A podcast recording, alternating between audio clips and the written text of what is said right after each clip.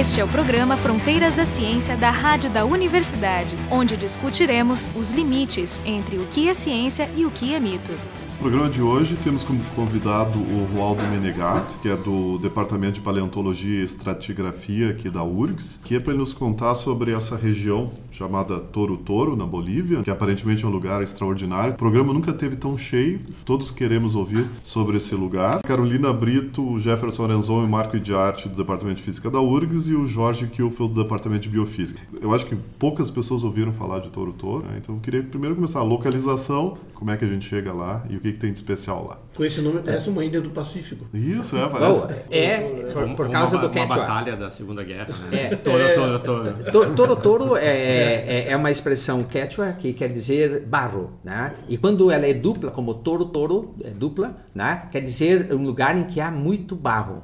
E isso é muito importante para a agricultura. É, numa região inóspita que são os Andes orientais, né, dos quais nós não falamos muito. Então, Toro Toro se situa no departamento de Potosí, a nordeste de Potosí, no limite com o departamento de Cochabamba. Ele fica, na verdade, mais perto da cidade de Cochabamba, cerca de 230 quilômetros, do que de Potosí mesma. E é bem no centro da Bolívia, numa região que a gente chama, então, de grande província tectônica dos Andes orientais, que está ladeando a leste a Amazônia, os subandes e a Amazônia, e a oeste ladeia então o altiplano boliviano-peruano. É uma região muito pouco conhecida, na verdade, tanto pelo turismo quanto pela ciência, tanto pelos brasileiros, aonde há um relevo muito distinto dos Andes ocidentais, que é um relevo montanhoso da Aconcagua, da Cordilheira Branca no Peru, de Cusco, Machu Picchu, de toda essa região também sulina no Chile. São terrenos dobrados que formam eh, gigantescas dobras chamadas sinclinais. E estas dobras expõem então o assoalho de antigos oceanos. Dobra como uma. Um Sim, como uma canaleta, crosta, como se tu tá pegasse uma folha de ofício e dobrasse, formando então uma canaleta gigantesca, é cerca de 10 quilômetros de largura por 45 quilômetros de comprimento, em que o É um vale, né? É um- isso vale, um vale com uma forma ah, arredondada, né? uma forma em U, mas não glacial. Isso faz com que o centro do vale tenha litologias mais recentes e na medida que tu te aprofunda caminhando por essas capas, lateralmente nos flancos, tu vai para litologias cada vez mais antigas. Isso faz com que Toro Toro seja então uma maquete eh, geológica de eventos antigos todos ali registrados de uma forma impressionantemente continuada, de sorte que nós podemos então reconhecer os eventos mais antigos e passo a passo, eh, literalmente ver e caminhar para registros geológicos de eventos mais novos. É um parque nacional que está lá por conta da vegetação. Ele é um lugar de uma especiação vegetal muito intensa, comunidades vegetais que estão colocadas eh, eh, em pequenos cadinhos de especiação, Que é um muito tipo, é um interessante. tipo de cerrado de outro plano lá. Exatamente. Não é floresta, não é Não é exatamente. tem- A melhor, a melhor definição para nós brasileiros, para ficar mais adequado Visualmente. visualmente, é uma espécie de um cerrado de altiplano que na estação seca, que é o inverno, é muito seco e na estação chuvosa é, fica tão verdejante quanto o cerrado brasileiro, a caatinga Mas no por que nordeste. origem touro, touro? Por que, por que é tão barrento? Então? Touro Touro, então, é porque ali algumas unidades, então, algumas dessas capas sedimentares que foram empilhadas eh, no, no- no Cretáceo, né?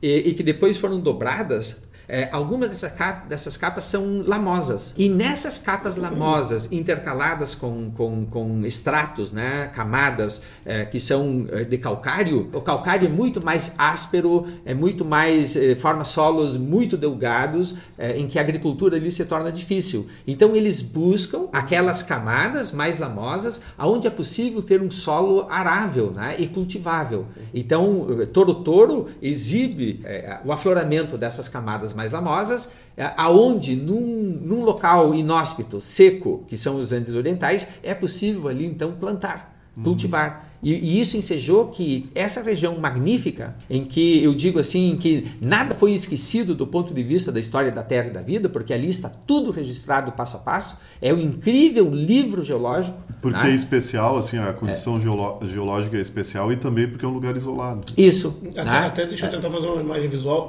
Os estratos sedimentares se formam na vertical, né, se empilhando, mas nesse caso, devido a esse dobramento na borda desse, desse, vamos dizer, esse vale, Sim. você, você- você, eh, sobe a borda e sai caminhando você caminha sobre esses estratos deitados na horizontal. Então você pode passear neles uh, seguindo uma ordem temporal. Isso, então no, no- no centro do vale esses estratos estão horizontalizados e nos vales transversais cortados por, por rios, esses estratos podem ser vistos então verticalizados. E aí então tu Você, caminhas. você caminha no tempo, Tu literalmente. caminhas no tempo. É, ao entrar nos vales transversais, ao mesmo tempo que te aprofunda geomorfologicamente, né, tu também te aprofunda numa viagem ao tempo. E esse tempo, então, uh, uh, Jefferson, ele vai desde o quaternário, que é no centro do vale, né, e nós vamos então até o pré-cambriano no Ediacara. Isso em milhões de anos. Em milhões de anos, então, nós saímos do presente, que é o tempo presente, que está lá em ação. Aliás, é, é- é- a, a dinâmica andina, ela, ela se faz presente por todos os lados.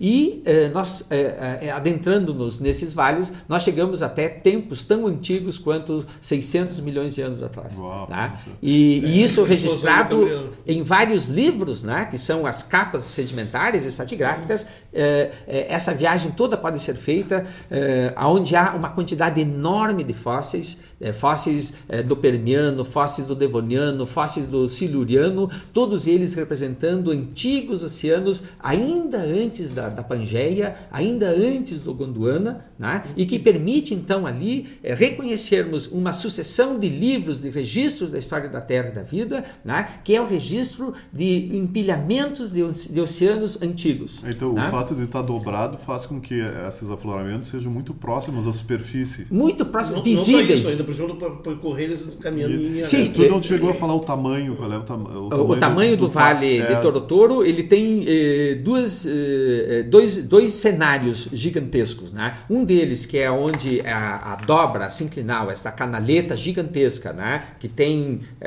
5 km de largura e tem eh, 40 km de comprimento, né? ela é bem fechada. É um vale bem fechado. Né? Tu caminha dentro dele e esse vale, por uma razão geológica, essa dobra, ela se abre em direção ao norte. Então, ao sul, ela, ela é é mais fechada e ao norte ela se suaviza, ela, ela tem uma abertura. E aqui então tu consegue divisar a grandiosidade andina, né? Tu tem a gigantesca paisagem andina, que é uma paisagem fulgurante, imensa, tão imponente quanto a paisagem, por exemplo, do Grand Canyon, né? Eh, nos Estados Unidos, que é uma paisagem imensa, a gente tem uma escala de vista, né? de divisão eh, impressionante. Eh, digo Mas vocês... os estratos estão todos no vertical. Então, todos isso, tem essa, é, essa dificuldade. Então, pra- lá, para tu descenderes a, a mundos antigos, tu tem que literalmente Usar descender uma- o canyon. Uma corda. E aqui em Toro Toro, para tu ires eh, visitar mundos antigos, registrados nos estratos, tu simplesmente né, faz uma sessão transversal ao vale, uma caminhada. né, uma caminhada pelo, por onde descendem os riachos.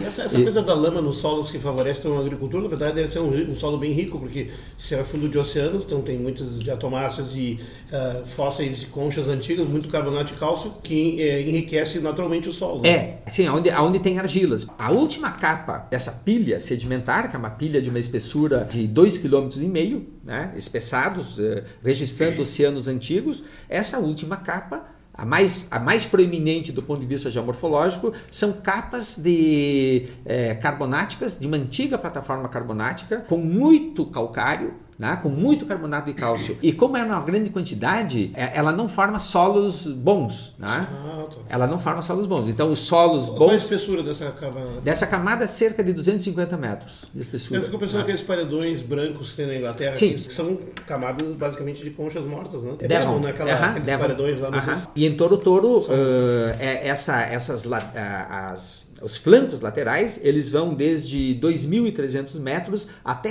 4.000 metros, né? O topo do, do flanco, né? aonde então ele, ele dobra para o outro lado. Ah, então né? o, o parque ele pode caminhar entre, entre 4 mil metros de, de Sim, desnível? de desnível. Tu vai de Ah. 4 mil metros de altitude máxima até 2.300. Ele tem, então, uma amplitude de elevações muito grandes, né? uma diversidade muito grande de rochas, de fósseis, e o grande elemento atrativo lá, que chama, chama muitos turistas e pela qual também eu fui lá né? pela primeira vez, eh, são as pegadas de dinossauro. É, é, esses, na borda desses oceanos antigos cretácicos eh, viviam manadas de dinossauros né, que passeavam uh, na borda desses oceanos, atrás de comida, comendo algas, comendo uh, né, uh, outros, outros dinossauros, enfim. E isso fez com que em Toro Toro nós possamos encontrar oito pisos distintos, sucessivos, de pisadas de dinossauros. Você disse, que... inclusive, que isso gerava tremores, né? Vocês conseguem identificar Sim. que as manadas passavam e vocês tinham tremores embaixo da terra. Exato. Então, como essas manadas de bichos tão pesados quanto 30 toneladas cada, cada é, espécime, né? É, fazia com que as manadas na, na, na margem desses oceanos carbonáticos, então eram areias que tinham uma certa coesão, essas pegadas ficavam assim, como impressas quase num, numa, plata, numa, placa de concreto, muito bem desenhadas. A gente enxerga uma até. Uma calçada da fama. Uma calçada da fama em que você enxerga as unhas, as garras dos dinossauros. Ah, Elas ficaram todas marcadas, a gente consegue distinguir com Sim, muita clareza. Sim, certa pra... Exatamente. Não tem tá. nenhuma com um pequeno dinossauro amassado embaixo. Se procura, um né? Amassado. E, e nessa calçada da fama, então, eh, nós podemos ver saurópodes de 30 toneladas que, ao caminharem, produziam terremotos, pequenos terremotos eh, na escala 2 até 4 na escala Richter, né? e fazia com que as lamas sotopostas né, ao, ao piso em que eles caminhavam, elas se movessem. E, essa, e esse movimento produz dobras, então, nessas lamas, que nós podemos hoje ler nos status, estão lá gravadas, e que eh, nós chamamos ela de sismitos produzidos por é, manadas de dissauros. São ripples. São, Rip. são Isso, uma espécie de marcas As onduladas. ondulações que dá nas Isso. da água, só que imobilizadas. Isso, né? É, é, engessadas né? dentro da, das é. capas sedimentares. Mas, aliás, para quem acha que é exagerado chamar de pequenos sismos a caminhada, não é. Tanto que existe um dinossauro argentino muito pesado, só tem um osso mas ele tem cerca de 80 toneladas. Que Desculpa, só tem um osso descoberto, não é que o dinossauro... Tem um osso é, descoberto, mas inferida a dimensão dele e tal, ele ganhou o nome gentil de sismossauro. Sismossauro, sem dúvida é, nenhuma. Veja que um, um, um, caminhão até de, de, lixo que passa na frente das nossas casas, né? Produz, ele, ele, produz um sismo de, de um grau na escala Richter, né? quer dizer, tremem as janelas. Qual, é gente... qual é o peso de um caminhão desse? Um, um 8 toneladas. Né? 8 toneladas. 8 toneladas. Um dinossauro 30 e se for maior, né? até 80. 80. E eles né? andam em bando, né? E, claro. E o dinossauro não tinha rodas. E sim, tinha. Quem já morou perto de metrô, de trem, ah, é incrível. observa isso. É. Mas que condições tinham para tu conseguir armazenar? Porque eu vi algumas fotos, é de fato incrível. Tem umas patas de dinossauro assim, muito bem marcadas. Elas não estão como na calçada da fama. É, sim, é, tem preenchidas com ar. Não, não, algumas fotos não. não, da fama é, claro, assim que o olho for treinado um pouco, já nas primeiras caminhadas que se faz ali no parque, tem várias rotas, então todas guiadas, tem guias muito fantásticos lá. Todos os guias são quechuas falantes, eles são é, quechuas descendentes, são das comunidades locais. É um lugar com inúmeras comunidades locais muito originais e na medida que nós caminhamos eh, em leitos de rios ou também em pavimentos imensos que são os flancos dessa grande dobra, nós vemos as marcas dos dinossauros. Ah, agora eu vi a foto, na verdade é, é, como, eu, é como a calçada da é fama como. A, exatamente. É, que eu até estava achando que era assim, é, era uma, uma região mais dura da pedra, que tem uma região menos dura, e aí pela diferença de Ah, não, de não, ela, é, a pegada é altamente visível. Não, é mais do que uma pegada, é uma trilha, é uma São trilhas, de pegadas. Exatamente. Dá para saber até para onde o dinossauro estava indo. exato. E, e é impressionante. Foram contadas mais de 1.500 pegadas em oito pisos sucessivos, o que faz de Toro Toro um dos lugares eh, de registros fósseis eh, de pegadas de dinossauro mais incrível, porque nós podemos ter então a sucessão, digamos, paleoecológica né, das associações eh, de, de, de dinossauros com essas pegadas ao longo do tempo. É um point de dinossauros, né? É um point de então. dinossauros que estava na borda da Pangeia, então, né? É um mar cretácico. Só, só, só, ah. até para esclarecer um pouco, assim, uh, pegar dinossauro não é uma novidade exatamente, porque já faz algum tempo que se conhece, né? Quais são os lugares do mundo que tem? Ah, tem, na China? Tem, assim, na China tem. Na tem China, no, no, no Brasil, no, no Nordeste brasileiro, e sim, em Minas Gerais. Nos Estados Unidos também tem alguns. Claro, tem o caso famoso, né? Sim. Geralmente eles são muito delicados são estratos que vão sendo expostos progressivamente e danificam muito rápido na, Porque na, na intempérie. Quando as pegadas são muito bonitas e muito bem feitas, a lama arenosa onde elas foram feitas eram lamas é, que tinha muita precipitação de carbonato de cálcio. Então isso que engessou fez com que houvesse uma consistência ainda no molde, na, na, na feitura, né? na pisada do dinossauro. Ele pisava numa lama com carbonato de cálcio que é excelente para tu uh, deixar uma, uma pegada perfeita. São muito delicados. Né? Muito Porque delicados. justamente é. se, a extinção aconteceu há 60 milhões de anos, quer dizer que, é, que é o registro que está lá ao ar livre, a olhos nus, uh -huh tem pelo menos essa data. Exatamente. Que condições geológicas permitem isso? É, geológicas e, climáticas. Esse, esse mar Cretácico, em que em sua borda proporcionou a vida de grandes sequências de manadas sucessivas de dinossauros, depois ele seca, porque a, a Pangeia se fragmenta, os Andes se elevam e esse mar então ele seca. A Cordilheira dos Andes começa a subir em que época? Ele começa a subir, a, a cordilheira atual mesmo se diz em torno de 15 milhões de anos, é, mas os pré-Andes, né, eles são tão antigos quanto 200 milhões de anos. Mas esse é. altiplano também é recente, né? Ah, sim, o altiplano é cerca de, de, de 15 a 8 milhões de anos, né, esses Andes atuais. Né? Uhum. Mas ah, os primeiros alinhamentos de montanha se deram ainda na, na Pangeia há 200 milhões de anos. E esse braço de mar, esse mar Cretácico, onde viveram esses dinossauros de Toro Toro, era um braço de mar entre os pré-Andes e o Planalto brasileiro. Né? Era uma tira tão comprida quanto 600 quilômetros que entrava pela Colômbia e descia até quase perto do Pantanal, esse oceano Mas é, que regiões do Brasil, né? que regiões do Brasil estariam, digamos, desse terreno também? Toda a Amazônia, né? toda a Amazônia, toda a bacia amazônica, a bacia Foi do oceano, Acre, né? sim, também o oceano na mesma época. Né? Uhum. E temos também as pequenas lagunas que tinham na, na, na, formando a margem atual do Atlântico, no sul, que estava começando a se abrir e que formaram o pré-sal. Então, nos Andes, ali em Toro Toro, nós temos os extratos eh, carbonáticos né, da época da formação do, do, do, dos carbonatos onde está o pré-sal atual é, na costa atlântica. O pré-sal está lá embaixo. E, o e Torotoro está lá, lá em cima, cima, por causa... Qual é a altitude da parte mais baixa do, de Torotoro? De Torotoro, 2.300 metros. É, quer dizer, a parte mais baixa... Mais baixa. E a parte mais alta, 4 mil metros, né? Por então, conta do, do flanco. 2 quilômetros. Isso. Em que esse... Essa é a profundidade do vale, 2 quilômetros? 2 quilômetros. Sim, que tu tem uma paisagem, então, ah. diante ah, é de mais ti. profundo que o Grand Canyon. Sim, mais profundo. Mas sim. é bem largo, né? É, é, é não 10 quilômetros. Quer dizer, tu consegue ver isso. Tu consegue ver isso, toda essa magnificência como se fosse uma maquete. Então, a coisa fantástica de Toro Toro é que ele se parece a uma maquete geológica gigante, em que se vocês pedissem para mim, como geólogo, eh, elaborar uma maquete em que eu pudesse colocar toda a história da Terra e da vida de uma forma eh, eh, geomorfologicamente interessante e paisagisticamente estupenda, eu não conseguiria desenhar Toro Toro.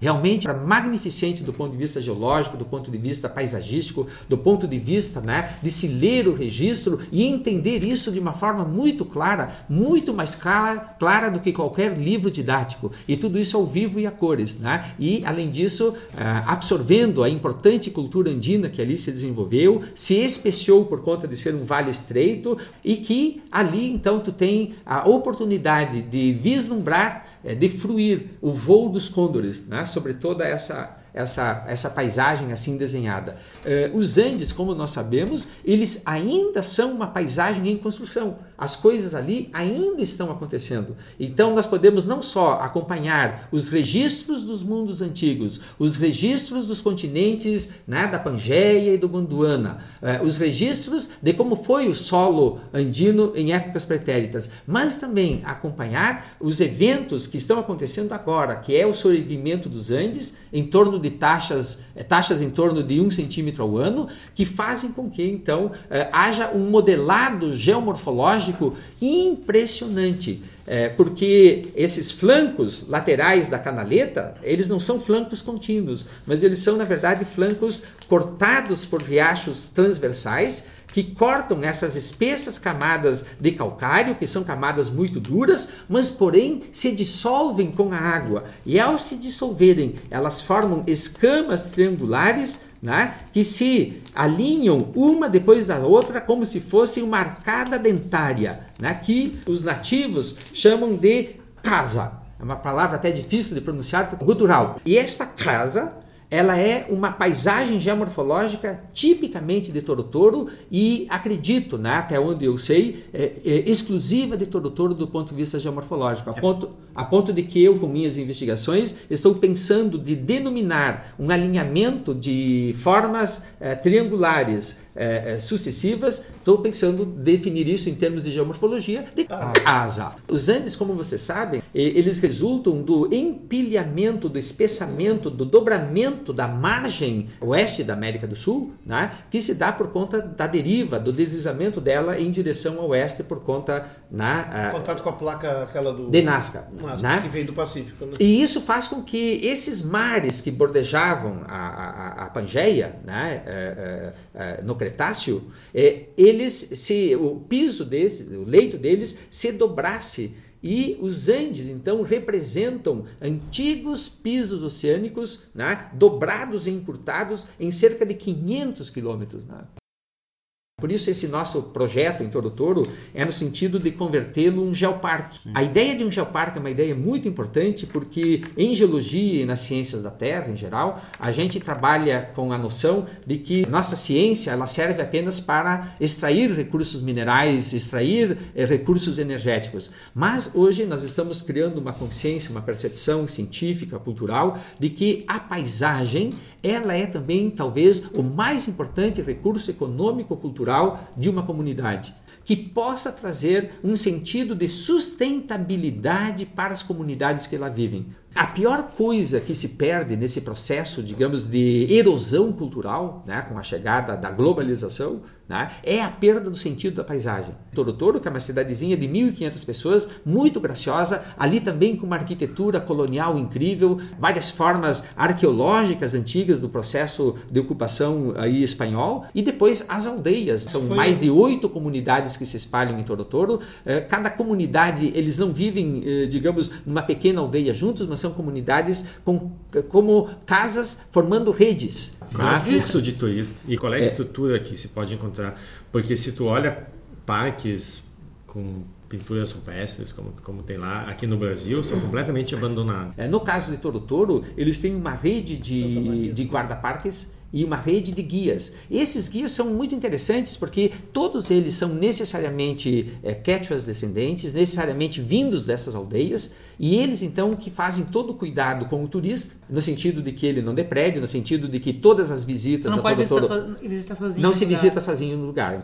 os atrativos de Toro Toro são é, infindáveis. Há ainda lá uma rede de cavernas sendo lá a maior caverna boliviana, na qual nós podemos fazer um trajeto dentro da caverna de nada menos do que 400 metros, passando por câmaras impressionantes com estalactites e estalagmites, aonde eu pude inclusive calcular o colapso do teto da caverna, né, que aconteceu há 3 mil anos atrás. Qualquer um pode entrar ou tem que ser especialista não, em cavernas? É, não, é, toda, todo o trajeto é feito com guias especializados é, em espeleologia. Né? Precisa de é, equipamento? Ou... Sim, precisa de um equipamento muito simples, que é capacete e lanterna. Né? A gente aluga no lugar. A gente aluga no lugar. É, é, é, tudo isso é muito bem infraestruturado, eles são muito cuidadosos. O que me chamou a atenção também, tem figuras rupestres lá, né? Isso. Que, que datam de quando isso aí? Vamos, vamos dizer quais bom, são as coisas que tem lá. Então, a, a espeleologia, cavernas com câmaras e, e salões esplêndidos, né? As pegadas de dinossauros, né? Em, em pisos sucessivos, uh, depósitos e camadas contendo quantidade e diversidade impressionante de braquiópodes, briozoários,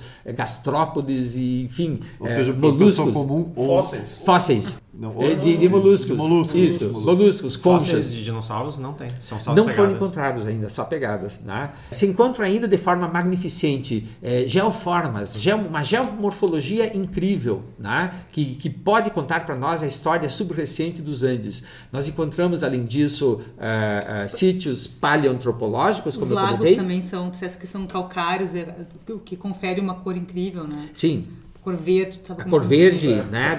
Os pequenos por, lagos. Por extremófilos, bactérias. É, exato. Tem peixes extremófilos dentro das cavernas, uhum. né? Aracnídeos, enfim, tem uma fauna ali impressionante. Não, mas pelo que, tu disse, até é as, as, pessoas que moram lá são, de certa modo, extremófilos. Sim, sim, as pessoas também, porque ali é, é, é digamos, o desenvolvimento dentro da cultura andina de uma cultura especiada, endogênica, torotorenha, né? que tem muita convicção de sua cultura, muita convicção de sua autonomia cultural que eu acho que é outra coisa que nós Mas devemos... eles não moram lá em cima, eles moram na parte dos dois mil Ele- metros. Eles se distribuem eh, eh, de acordo com, eh, que é uma razão do estudo meu também, que, que estamos fazendo ali, eles se distribuem de acordo com a geomorfologia. Né? Porque como esses estratos estão, digamos, dobrados, eh, eles permitem uma erosão, né? como se fossem camadas de bolo, em que eh, na borda né? eh, vai aflorando uma camada, digamos, mais lamosa, que permite a agricultura.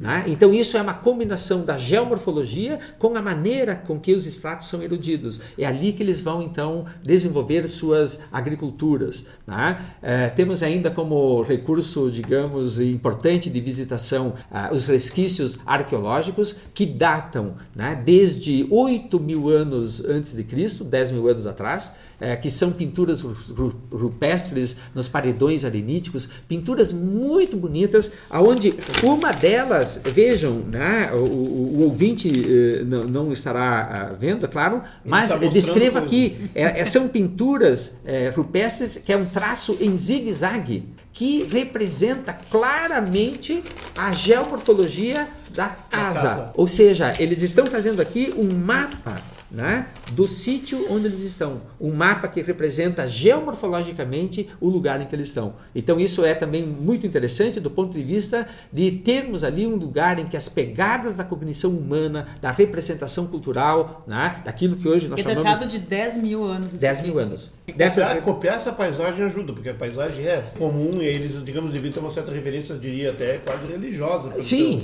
é uma, uma- é uma sacralidade mais do que uma religião, né? Então, assim, é, é- é- é, combina bem com a ideia de que todos os lugares estão cheios de deuses, né? Quer dizer, a, a um terra panteísmo. é um panteísmo, a terra é sagrada pelas suas manifestações de beleza, encantamento e pelo que ela provê de recursos para a vida humana e para a vida das outras espécies, né? Então, isso realmente é algo misterioso e, e que deveríamos ver com uma certa sacralidade, né? É, é, para a existência humana.